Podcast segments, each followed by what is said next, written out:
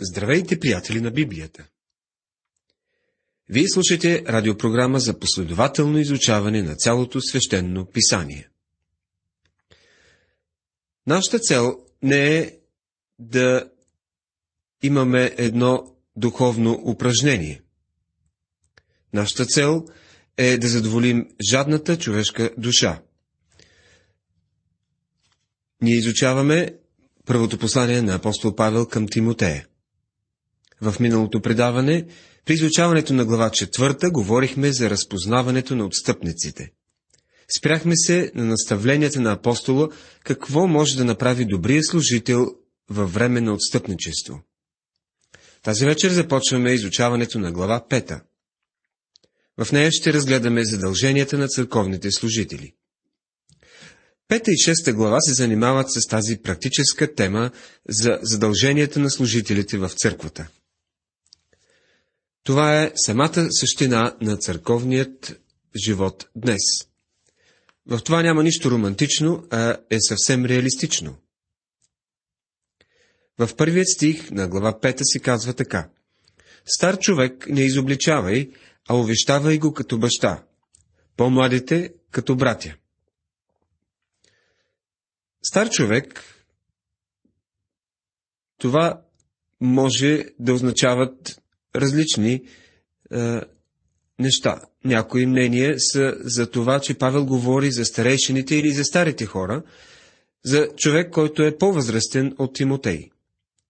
Думата, използвана тук, се отнася до отделния индивид, така че Павел е имал и двете неща в предвид, както за зрелите Божии чеда, така и за онези, които заемат определена длъжност. Апостолът говори и за двете поради простият факт, че старейшините обикновено са били и на възраст. Стар човек не изобличавай, а увещавай го като баща, казва той. Тимотей не бива да изобличава публично възрастните хора, а да ги увещава насаме. Той бил млад и затова е трябвало да показва тактичност в отношението си към по-възрастните в църквата. С други думи, не бива да се държи като всезнайко или като директор към по-старите. Тимотей трябва да ги насърчава и увещава насаме, ако смята това за необходимо. А пък по-младите като братя. Между Тимотей и по-възрастните, както и тези от неговата възраст, трябва да съществуват близки отношения. А старите жени като майки, по-младите пък като сестри, с съвършенна чистота. Първо послание към Тимотей, 5 глава, 2 стих. Един служител в църквата трябва да бъде изключително внимателен в отношението си към противоположния пол. Нищо не може да навреди на църквата или пък е се сипвало служението на една църква повече от греха в тази област. Подобни случаи неизменно се отразяват пагубно върху духовния живот на църквата. Павел вече е обсъдил отношението на Тимотей към по-старите и по-младите мъже в църквата, както и към жените по-стари и по-млади. И сега, в третия стих, стига до отношението към една друга група. Той казва, почитай вдовиците, които наистина са вдовици. Тук думата почитай е интересна дума и в гръцки оригинал е употребена същата дума, от която и произлиза нашето хонорар. В нея се съдържа идеята за стойност, която се придава на нещо. Понякога когато сте се трудили добре за нещо, което умеете, вие се разписвате на бланка, на която пише хонорар. С други думи, хората придават някаква материална стойност на това, което сте направили. Раната църква се е грижила за своите вдовици. Именно тази грижа за вдовиците е в основа на проблема, възникнал в Дяне на апостолите 6 глава. Гърците, които са били юдеи извън Израел, са смятали, че техните вдовици са пренебрегвани в полза на останалите. Апостолите са поставили хора, които да се грижат за вдовиците, за да могат те самите да се концентрират върху проповядването на Словото. Затова Павел дава наставление за това как да се осъществява грижата за вдовиците. Почитай онези вдовици, които наистина са вдовици. Тук наставленията са практични. В тях се използва здравият разум, а не се основават на сантименталност. Християните са известни като милосърдни и има много хора, които днес протягат ръце към нас. А ние трябва да сме много внимателни. Ранната църква се е грижила за вдовиците, но не са го правили без някакъв ред и подбор. Дяконите е трябвало да направят проучване, за да разберат кои са наистина вдовици, кои наистина са били в нужда и колко точно е била нуждата им. Не са много днес дори и консервативни църкви, които се грижат за вдовиците. Това е една важна област днес и обект на постоянна грижа. Но ако някоя вдовица има чеда или внуци, те нека се учат първо да показват благочестие към домашните си и да отдават дължимото на родителите си, защото това е угодно пред Бога. Първо послание към Тимотея, 5 глава, 4 стих. Проучването трябва да установи дали въпросната вдовица има деца. Защо те не я издържат? Дали има внуци? Те имат задължение към нея. Такъв е Божият метод и мисля, че той въжи и днес в пълна сила. А която е истинска вдовица и е останала сама, тя се надява на Бога и постоянства в молби и в молитви нощем и денем. Първо послание към Тимоте, 5 глава, 5 стих. Ето тази вдовица е истинска вдовица. Тя е останала сама, т.е. тя е в нужда.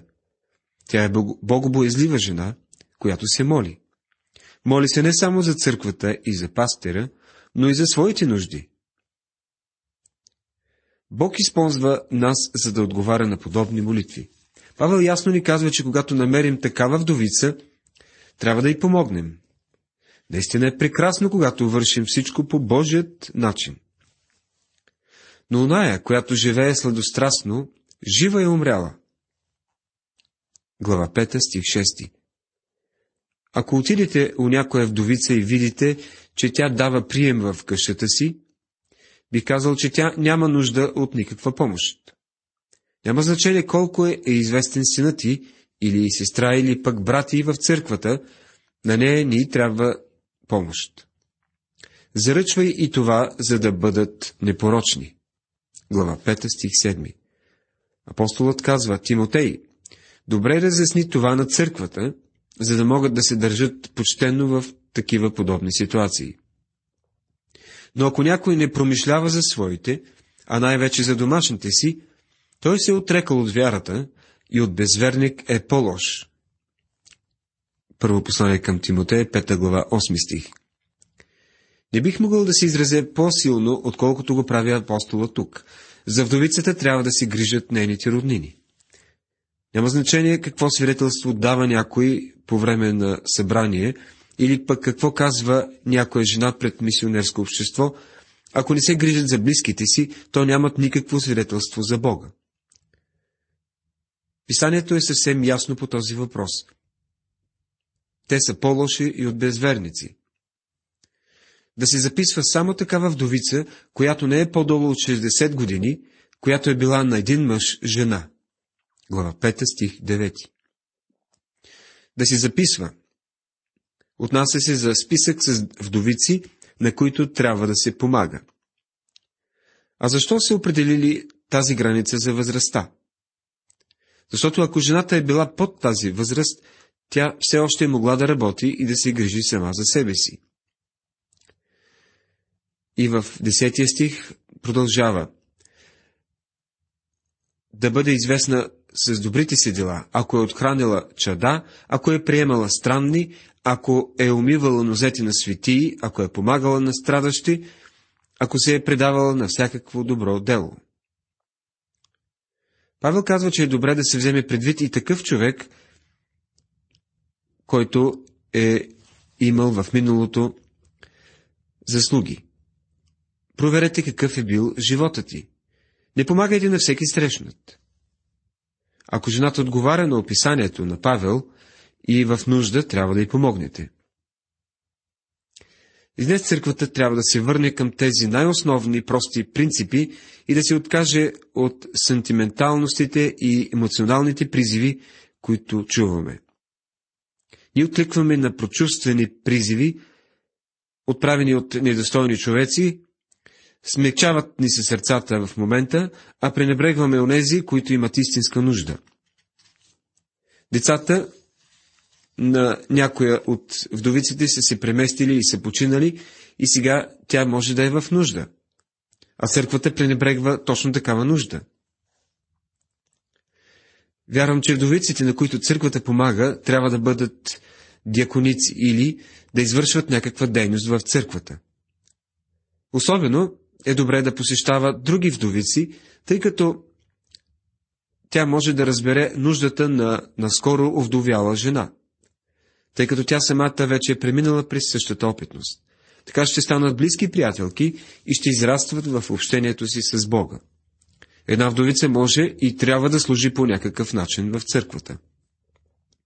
А по-младите вдовици не приемай, защото когато страстите им ги отвърнат от Христа, искат да се омъжват, да падат под осъждение, защото са се пометнали от първото си убеждение. Първо послание на Тимотея, 5 глава, 11-12 стихове. По-младата вдовица най-вероятно ще поиска да се омъжи. И това е съвсем нормално. Но забележете, че съществува опасността тя да се омъжи повторно с неправилен мотив. Има опасност тя напълно да забрави вярата. Църквата трябва да внимава да изпитва младите вдовици.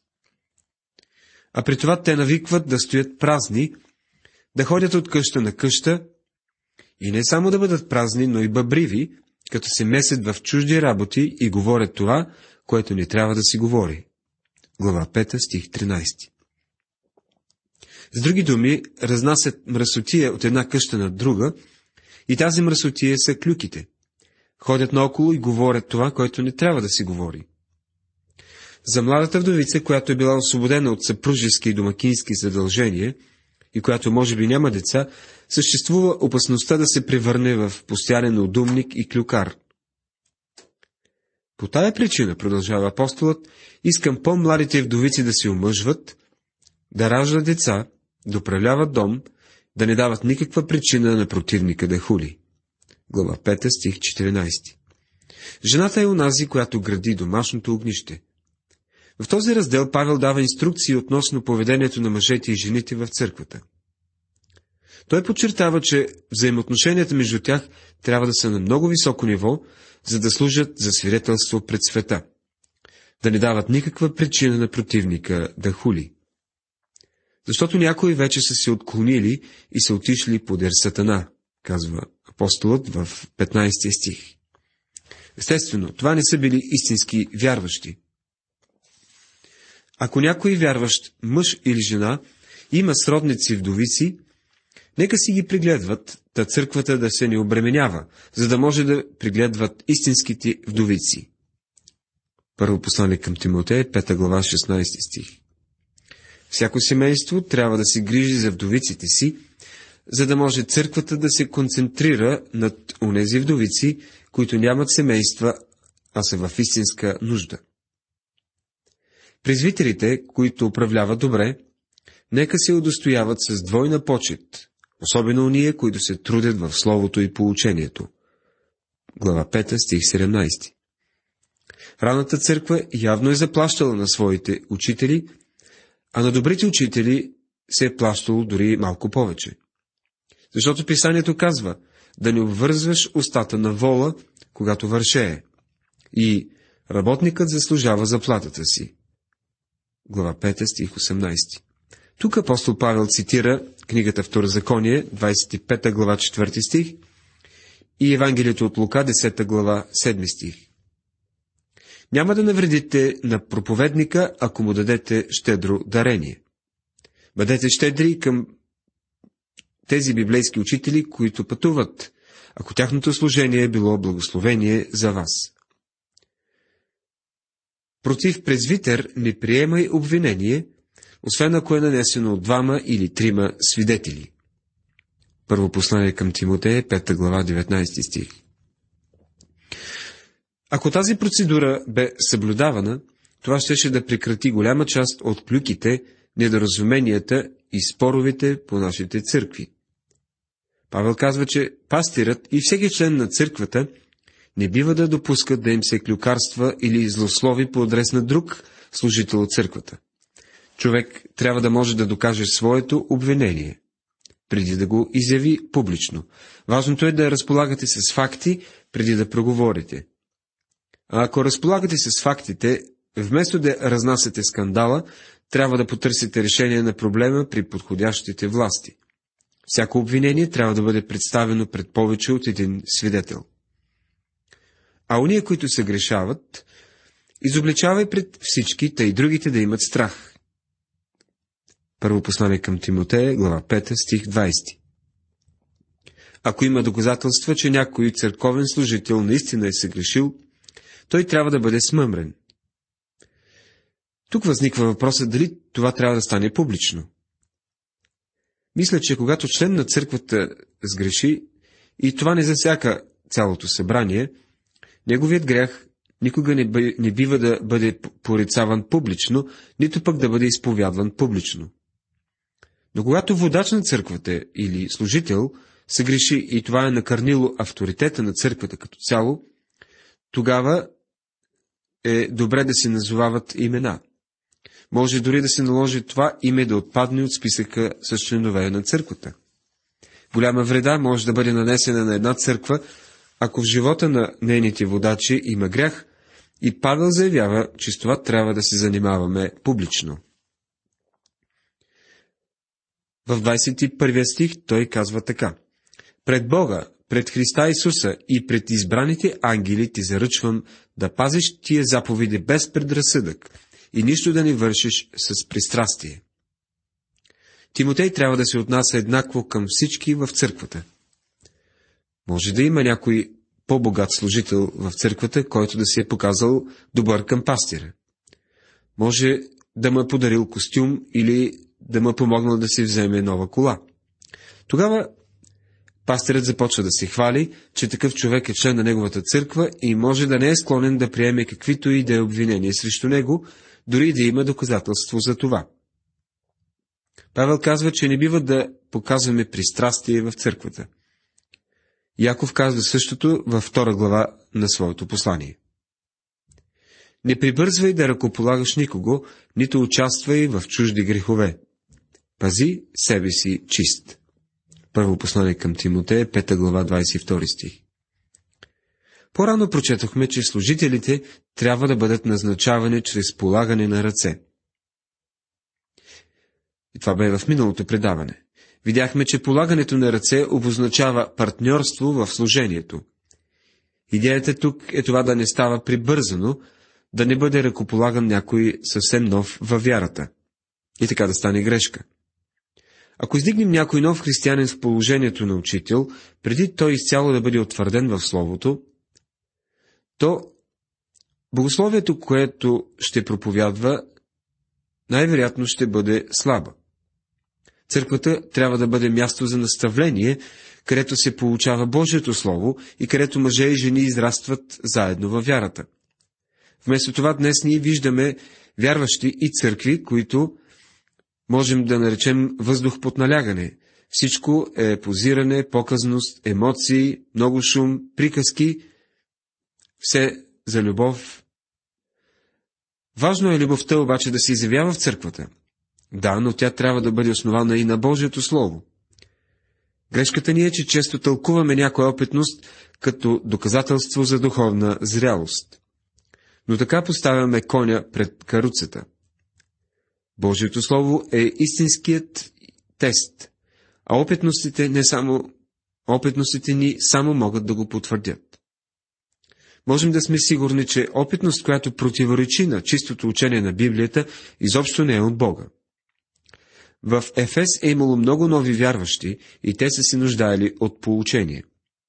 За младия Тимотей е било отговорна работа да избере учителите и да ги постави да получават Божието Слово. Нито участвай в чужди грехове. Пази себе си чист, съветва апостолът младия Тимотей. С други думи, не прави компромиси. Не се остави друг да те убеди да поставиш за учител някой нов във вярата. Ако го направиш, ще станеш съучастник в грях. Увери се, че учителите са утвърдени в Божието Слово. И някои наставления за здравето. Не пий вече само вода, но употребявай малко вино за стомаха и за честите си боледувания. Глава 5, стих 23 Без съмнение, този стих е имал много тълкования и някои са го изкривили много силно. Очевидно тук виното се използва като лекарство, предимно като лекарство, а не като напитка. Греховете на някои човеци са явни и предварят ги на съда, а на някои идват от после. Глава 5, стих 24. Понякога Бог осъжда греха на християните още в този живот, но ако не го стори веднага, това не значи, че няма да го съди. Павел пише за това на коринтяните, сред които е имало някои, които не са участвали в Господната трапеза по правилният начин. Той казва, по тая причина мнозина между вас са слаби и болнави, а доста и са починали. Първо послание към Коринтени, 11 глава, 30 стих. Апостолът казва, че някои вече са били съдени от Бога. Едни са били болни, а други са починали в резултат на Божия съд. Апостол Павел продължава, като казва, ако разпознавахме сами себе си, не щяхме да бъдем съдени. Когато един християнин се греши, той сам може да осъди себе си. Това не значи просто да съжалява за греха си. Трябва да се справи с него. Ако чрез греха си наранил някого, трябва да се поправи стореното. И освен това, трябва да се обърне от този грях. Ако не направи тези две неща, значи не се е осъдил. Павел продължава да пише в първото послание към коринтините, а когато биваме съдени от Господа, с това се наказваме, за да не бъдем съдени заедно с света. Глава 11, стих 32. Светът върши тези грехове и Бог го съди. Но и на никой християнин няма да му се размине за греха. Или сами ще се осъдите, или Бог ще го направи. Ако се осъдите сами, всичко е поправено. Ако ли не, той ще ви съди. Понякога този съд става тук, в този живот. Ако не тук, този грях ще бъде съден, когато един ден застанете пред съдилището на Христос. Така и добрите дела на някои са явни, а уния, които не са, не могат да се укрият за винаги. Първо послание към Тимотея, глава 5, стих 25. Същият принцип в този последен стих въжи и за добрите дела. Понякога Бог благославя вярващия в този живот за нещо, което е направил и за което Бог го възнаграждава. А други ще трябва да почакат, докато застанат в Неговото присъствие, за да получат наградите си, което ще стане с много-много християни. Уважаеми приятели, тази вечер в това предаване изучавахме глава 5, в която обсъдихме отношението на ръководителя към различните групи в местната църква. В следващото предаване ще изучаваме глава 6. Бог да ви благослови!